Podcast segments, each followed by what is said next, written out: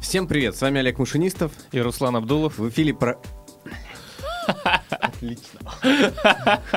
В эфире, в эфире программа. Оставляли им.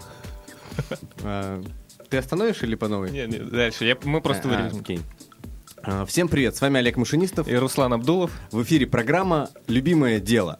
Сегодня у нас в гостях просто уникальный человек. Один из лучших молодых фокусников, иллюзионистов в России. Финалист проекта «Удиви меня» на канале ТВ-3. Участник программы «Уличная магия» на телеканале «Пятница». Человек, который осмелился показывать фокусы самому Майклу Тайсону и лично видел Дэвида Коппертфильда. Александр Муратаев. Саша, привет. Привет, всем. Привет, Саша. А, у меня сразу к тебе такой вопрос. А, будешь ли ты сегодня нам показывать фокусы? Да, могу несколько показать. Да, видишь, только проблема в том, что у нас радиоэфир, а не видео, поэтому э, есть ли фокусы, которые вот можно сделать по аудио? Слушай, ну по аудио, может, они какие-то есть, но не эффектные. Я вам потом лично, может, покажу. Хорошо, мы тогда просто снимем на iPhone пару фокусов и потом выложим э, в нашей группе после программы. А, У меня тоже сразу такой вопрос. А насколько вот по вашему кодексу, по этике можно раскрывать секреты там фокусов? И можешь ли ты там рассказать как- э, сейчас какой-нибудь секрет, э, научить, так сказать, наших слушателей его делать в Ну, ну, вообще, это не очень хорошо. Есть фокусы, которые распространенные, они написаны в разных книгах, да. Ну, это простые трюки. А есть фокусы серьезные, которые, конечно... Вот о простых, о простых, там, од- од- один или два простых Ну, о простых э, фокусах это как в книжке, там 250 лучших фокусов, и там сложил бумажечку, поставил стакан. Ну, такие элементарные, я думаю, они не будут интересны зрителям, и они могут найти их э, в интернете. Мне кажется, вообще лучше не раскрывать секрет, не узнавать, а удивляться. Ведь фокусы для этого и придумываются, чтобы удивляться. Мгм. Мне не очень нравится, когда люди начинают докапываться, а вот это так, а вот это так. Часто спрашивают, а расскажи, покажи, как. Постоянно, конечно, постоянно. Ну, я пытаюсь все-таки направить людей в ту стезю, что, ребят, лучше удивляться, потому что именно для этого мы и работаем, чтобы вы удивлялись, а не для того, чтобы раскрывали секреты. А я вот из тех людей, которым очень всегда интересны фокусы. Просто если я расскажу, как он делает, то сразу же станет неинтересно. Ну и мне кажется, Интересно будет повторить, удивить других. а, это очень тяжело. Даже если вы узнаете секрет, то чтобы его повторить, надо годы тренировок. Но если это серьезный секрет и серьезный фокус. Мы тебя поняли. А, ну, давай, наверное, начнем. Да, у меня такой первый вопрос. Где ты родился? Э, чем в молодости занимался в детстве?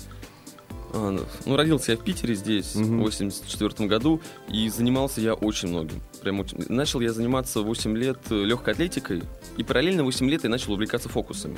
Но никогда не думал, что свяжу это с работой, просто я для себя показывал, удивлял близких, родных, друзей С 8 лет. с 8 лет, да. Мгм. И параллельно я занимался легкой атлетикой. То есть э, легкой атлетикой я перестал заниматься, наверное, года два назад. То есть 20 лет, 19 я профессионально занимался, ездил на сборы по три тренировки в день Мгм. выполнил мастера спорта, э, бегом именно. Вот, потом э, я поступил в институт, и где я только не работал. Я раздавал газеты за 10 копеек в почтовые ящики. Я работал на выборах, работал мерчендайзером в ленте, работал э, в, пиар, в пиаре и рекламе, организовывал вечеринки, э, покерные турниры организовывал. То есть э, мне всегда чем-то вот разным хотелось заниматься, но это было связано там, где очень много общения. Мгм.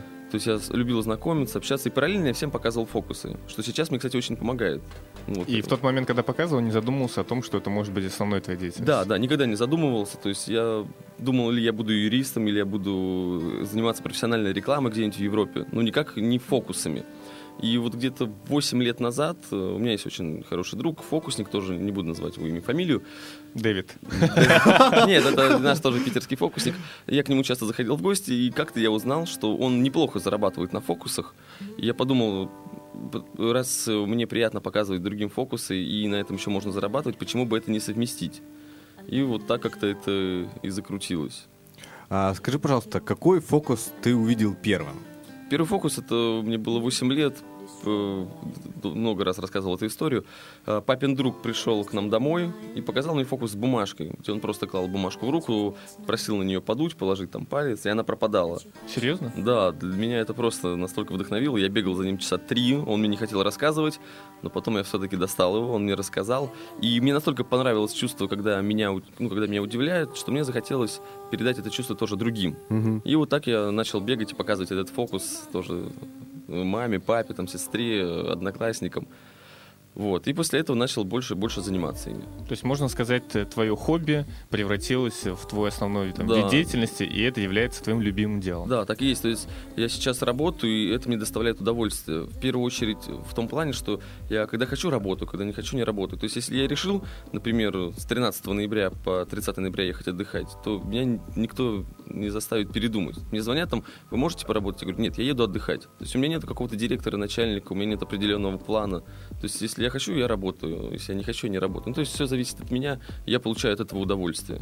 Тогда мне интересно, вот э, ты говоришь э, о монетизации, да, в какой-то момент ты понял, что можно на этом зарабатывать. Как это был вот, пе- переходный момент? Расскажи о нем подробнее. Э, Ну, э, переходный момент. Сначала была просто мысль. Я увидел, если могут другие, то, наверное, могу тоже я. Э, В этот был такой момент, когда мне предложили работать арт- и пиар-директором лидера. Был такой у нас на просвещении. Мгм. Мгм. Вот. И предложили неплохую зарплату на испытательном сроке, по-моему, 1050 рублей первые три месяца. И у меня есть очень хороший друг, Дима Баусов его зовут. Он работает в другой сфере, там, с газом связан, ТГ ТГК, по-моему. И он сказал, давай мы сделаем из тебя фокусника. Он всегда хотел кого-то продюсировать, кем-то заниматься. Он говорит, ты будешь много зарабатывать. Я сначала в это не очень поверил, вот, но он э, научил меня стратегическому планированию, как это все грамотно расписать, как грамотно делать рекламу, как грамотно общаться с заказчиками. То есть три года он очень плотно со мной занимался, ну, получал за это определенный процент. Вот, ну, много вложил, и то есть поначалу было очень тяжело, потому что когда он говорил, давай сделаем рекламу за 12 тысяч рублей в каком-то журнале, а я в месяц получал 10 тысяч рублей, там, я говорю, нет, ну куда? Вот, но после того, как э, был первый звонок, и эта реклама полностью окупилась, я действительно понял, что это работает. Вот, ну и вот так постепенно я вот начал полностью заниматься фокусами. Сколько примерно фокусов за все время показал? Э, Ну, а, В тысячах, да, уже Ну, измеряется? конечно, да. То есть мы недавно подсчитывали больше двух тысяч выступлений на всяких ну, свадьбы, дни рождения, сольные выступления. Ну, я, конечно, я не знаю, сколько их можно.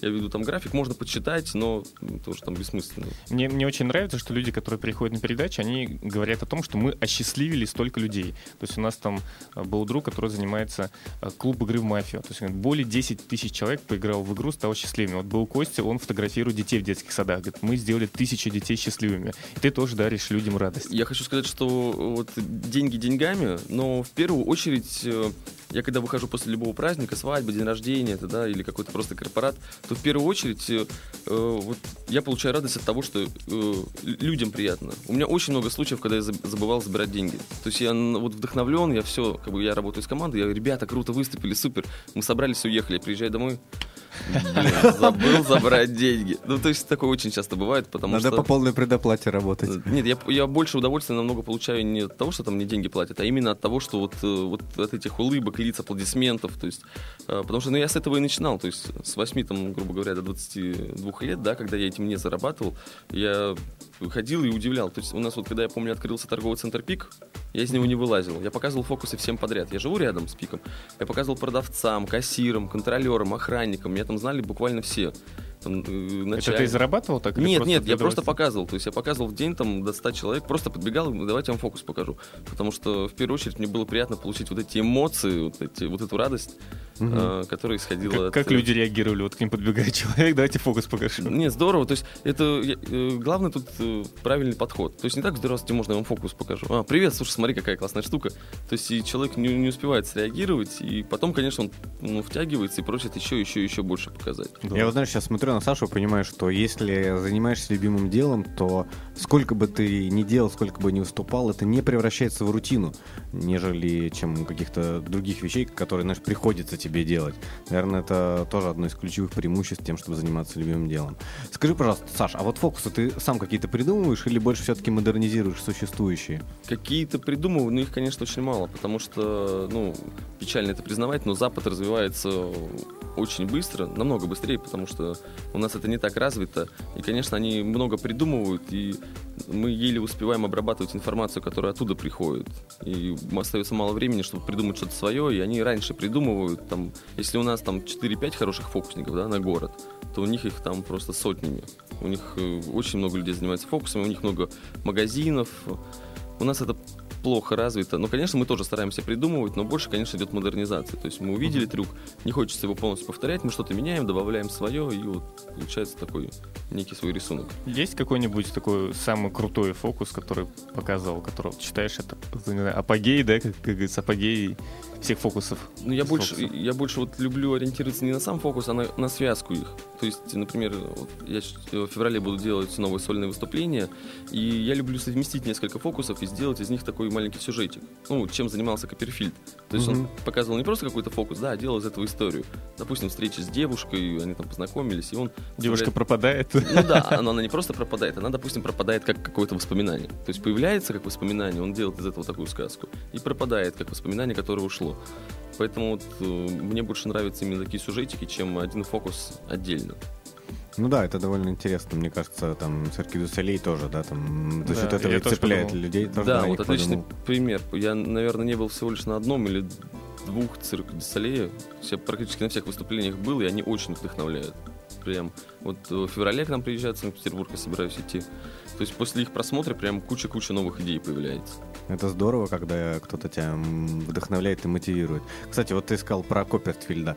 А я знаю, что ты был в Америке, был на его выступлении, даже как-то лично э, с ним познакомился. Расскажи подробнее. Да, я был в прошлом году и в этом году. То есть э, э к нему очень тяжело попасть, э, потому что вот что у Копперфильда, что у другого фокусника Крис Энджела, к ним нельзя ни за деньги фотографироваться, никак не зайти. Но у Копперфильда есть такое условие, что если ты сидишь в первом ряду, а там буквально 6-7 человек, Э, и самые дорогие билеты, то потом подходит тетенька в наушнике и говорит, может потом будет пройти сфотографироваться.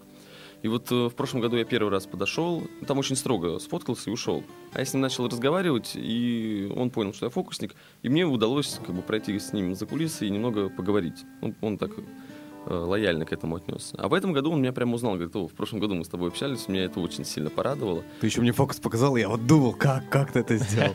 Ну, это было бы круто.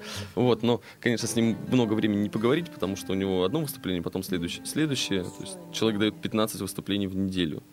Обалдеть. Каждый день по два и воскресенье три. Ну, я так понимаю, ну, вот что-то особо не придумывает, то есть как-то пропал вот этот тренд раньше, там, он был там на всех uh-huh. телеканалах. Или он больше по накатанной идет, или все-таки он что-то там новое он, происходит он в жизни? Новые придумывают, новые трюки, особенно вот в этом году. Меня очень поразил трюк, когда ну, долго рассказывать, но он придумывает новые трюки, просто на ТВ стал реже появляться. Но мне кажется, может, ему это не надо, потому что его и так знает весь мир. А сейчас он просто в удовольствие для себя выступает каждый день. Мне кажется, он без этого не может, потому что денег у него ну, очень много. Он там за один 98 год заработал 55 миллионов долларов только на одних выступлениях. И в районе 90, по-моему, на рекламных контрактах. У него свой остров, там одна ночь стоит 50 тысяч долларов. Вот, но он все равно продолжает выступать по 15 выступлений в неделю, потому что, я думаю, он просто вот как раз... Фанат своего дела. Да, не может без этой энергии, которую отдает ему зал. А расскажи, как попасть на телевизор? Вот, это очень сложно. Но э, мне кажется, если есть какая-то идея да, у человека, то он просто должен взять ее и пойти с ней на телевидении. Многие думают, что это недоступно, что это тяжело, но вот э, с одним из проектов, э, ну вот с уличной магией так и было, да, э, один фокусник взял, пошел, предложил и получилось. Есть, мне кажется, нужна просто хорошая идея, и человек должен хорошо владеть своим делом. То есть неважно, что это. Если ты показываешь фокус, ты должен классно это делать, у тебя должна быть классная подача. И а, все, все, что нужно, это просто взять это и пойти на телевидение. А у тебя уже было портфолио на канале ТВ3 в программе «Удиви меня»? Или вначале было «Удиви меня», а потом «Уличная магия»? А, сначала было «Удиви меня», потом mm-hmm. была «Уличная магия». Мы сняли «Удиви меня», а, их всего три сезона было а потом уличная магия, как бы собрали несколько человек. Сейчас, кстати, вот собираются, может быть, снимать уличную магию третий сезон. Думаю, два сезона отсняли, сейчас второй идет. Может быть, третий будут снимать. Ну, пока неизвестно. А насколько тебе помогло именно вот в своем продвижении участие в телешоу? Очень сильно, конечно, помогло, потому что после «Удиви меня» стало намного больше звонков, тех же заявок ВКонтакте, и это добавляет желание еще больше и больше работать. То есть все равно бывают такие моменты, когда ты думаешь, блин, вот как-то вроде стоишь на месте, хочется быстрее и быстрее развиваться. И после телевидения, конечно, и узнавать на улице стали. Э, ну вот если по-честному говорить, то мне всегда больше хотелось не денег, да, а может какой-то частички славы. Угу. Потому что когда тебя узнают, э, для меня это вот э, я понимаю, что я не зря работаю. вот подходит, особенно после корпоратов, мы за вас болели, нам очень понравилось, как вы выступали. И когда вот такие говорят комплименты, прям хочется с новой силой больше и больше работать. Мгм. А, если бы не фокусы, то что? Если бы ты не был фокусником, иллюзионистом, чем бы занимался? А, Реклама, пиар, реклама или... э, Когда я заканчивал школу, я очень хотел быть юристом. Я ходил на курсы юриспруденции, вот прям мечтал об этом, там, адвокатом. Но потом как-то мне рассказали всю правду о законах нашей страны, и мне как-то уже не очень захотелось, потому что я понял, что не все делается честно, и не во всем адвокат имеет какую-то свою силу. У них там свои фокусы. Да, свои фокусы. Мне захотелось очень сильно заниматься рекламой. Я работал в нескольких компаниях.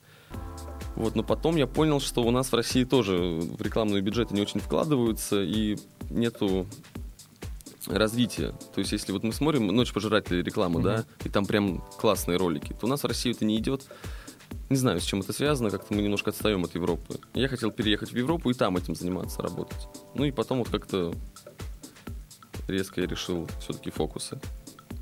Расскажи, вот, возможно, вот гипотетически есть люди, которые тоже занимаются фокусами, а, у них есть там основная работа, а это в виде увлечений, хобби, и они думают о том, чтобы ну, на этом начать зарабатывать. А, возможно, там из других городов или, может быть, Санкт-Петербурга, может быть, поделишься какими-то рецептами, там первыми шагами, что им нужно сделать для того, чтобы на своем хобби начать зарабатывать. Ну, я могу сказать, что первое, что они должны сделать, это перестать всем заниматься, кроме фокуса. Потому что я э, поначалу, когда выступал, я продолжал заниматься также пиаром, я продолжал заниматься организацией покерных турниров, я продолжал заниматься легкой атлетикой, и у меня все так шло наперекосяк. И как только я все убрал и оставил только фокусы, у меня стало все получаться. То есть даже если вам не на что жить, там, даже если у вас там, не знаю, 2000 рублей в месяц получается, и вы не можете оплатить квартплату, все равно это нужный шаг, к которому нужно перейти. И когда вы полностью сосредоточитесь на фокусах, ну неважно, что это, ну мы рассматриваем фокусы, да, э, будете ложиться, думать о них, вставать, думать о них, э, сидеть ВКонтакте, думать о них. То есть когда ваша голова будет занята одним делом, у вас что-то начнет получаться. Ну, как было и у меня. Мне тоже об этом говорили, я не верил, думал, что можно усидеть там попой на двух стульях. Можно усидеть, наверное, но э, полностью как бы вот, не получится в каком-то одном деле, если вы будете заниматься чем-то параллельно. Ну, потому что результат, он расплывается. Если у тебя 5 проектов, и ты по 20% времени уделяешь каждому проекту, Такой же а, результат Такой получается. результат, да, а то и меньше. Это действительно правильная мысль. А, слушай, я видел у тебя а, фотку с Тайсоном. Ты действительно показывал ему фокус? Да, так получилось. Я как раз вот был в Вегасе в этом году, и мы шли по э, отелю, Планет Голливуд называется. Там Мгм. магазинчики располагаются. И есть один магазин, в котором продаются перчатки, мячики, биты с автографами разных людей. Очень дорогие, там есть по 400 тысяч долларов автографы. Вот. А он, кстати, говорят, что он вроде как банкрот, я не знаю, верно или нет. И он как раз зашел к владельцу этого магазина, а мы с владельцем познакомились. Я был с подругами, мы познакомились с этим владельцем, показывали ему фокусы. Не было народа в магазине, или обеденный перерыв уже настал. Мгм. И как раз Тайсон зашел там поговорить о каких-то делах. Так, в капюшоне, чтобы его никто не заметил. Вот, ну, такая встреча неожиданная была. Показал ему два фокуса. Ну, он такой, как бы, не радуется, как ребенок, но у него такое долгое удивление, он такой не понимает, Ну, в чем дело. Доходило просто. Да. Вот, ну и сфотографировались с ним. Прикольно. А, ну что, переходим, наверное, к блиц-опросу. А, мы просто тебе задаем подряд вопросы, ты на них максимально быстро отвечаешь. Первое, первое, что придет в голову. Ага, окей. Давай, твое любимое телешоу. Э, Уличная магия. Любимое животное. Э, Кошка. Сколько максимум денег э, хочешь зарабатывать? 10 миллионов евро в месяц. Круто. Любимая марка автомобиля. Феррари. Любимое хобби? Э, Фокусы. Любимая книга. Э, Даниэль Дефо, Приключения Робинзона Круза и Мастер Маргарита Булгаков. Люби- любимый вид спорта? Легкая атлетика. Любимый фильм. А, Титаник, Дьявол носит Прада, Солдат Джейн. э, Ну, вот, наверное, вот эти. А любимый фильм про иллюзионистов и магов. Иллюзионист. Мгм. Мне очень нравится этот вопрос. А, Твоя самая большая гордость в этом году? Вот за что действительно можешь гордиться? Ни за что не могу. Не, не доволен этим годом, поэтому не могу гордиться. Хотел намного больше сделать, чем сделал, поэтому расстроил сам Это у нас себя. скромные гости, да? Вот э, тоже до этого был у нас в гостях э, там, Степан, он э, работает там ВКонтакте, занимается мобильными приложениями, выиграл там три конкурса и говорит, ну, нет у меня поводов. Не знаю, чем гордиться, да. Не знаю. Не, я всегда ставлю определенный какой-то список плана на следующий год, и хотя бы если я половину выполняю, то я доволен. Я должен был как минимум сделать сольное выступление еще в сентябре месяце, большое, масштабное, там, да, на 700 человек, но не сделал. Как оправдание могу сказать, потому что вот с июня снимали все время подряд э, уличную магию, очень много было выступлений, поэтому просто времени не было. Но тоже это не оправдание, потому что если хотел бы, сделал. Ну, как-то вот так. Когда? А, не, хотел сделать в сентябре, но сейчас вот рассчитываю, что сделаю в середине февраля, в конце февраля, точно. Все, наши Какого? слуш- 14 слушать- года? Да, 14 Слушатели запомнили и будут ждать. Да, вся информация анонсов. там или ВКонтакте, или на моей странице я всегда обновляю в статусе, когда появляется. Окей. Что можешь посоветовать э, людям, которые ищут свое дело? То есть, что им делать, когда они дело свое нашли, мы поняли. Мгм. Нужно постоянно заниматься только им, и днем и ночью думать. А вот как найти то самое? Я всегда советую много читать. И я говорю не про художественную литературу, а, допустим, про журналы. Я всегда каждый месяц читаю несколько журналов. Там это Максим, Forbes, РБК, генеральный директор и SEO. То есть э, они связаны, может быть, больше с экономикой, да, но в них говорится именно о бизнесе. Потом я советую, есть такой сайт э, «Тысячи идей для вашего бизнеса». То есть я, я когда... Тысяча тоже- и одна. Тысяча и одна, да. Там на самом деле 3200 идей, но он называется тысяча и одна идея. Вот, просто читайте их. Читайте идею за идеей, и, может быть, э, вы как раз найдете то, чем вам всегда хотелось заниматься, но вы не могли этого понять. Пробовать заниматься чем-то другим. То есть просто что-то делать. Я всегда советую что-то делать. То есть не знаете, чем заняться, начните с того, что не нравится. И тогда вы сразу же поймете, что вам это не нравится, перейдете к другому. И вот только в поиске можно найти то именно, что подходит вам. Саш, спасибо большое за общение, за вдохновение, можно сказать, свой пример. Успехов тебе и будем ждать приглашения на твой сольный концерт. Спасибо большое. мы обязательно приглашу. А мы обязательно придем. Спасибо. Все, пока. Пока-пока.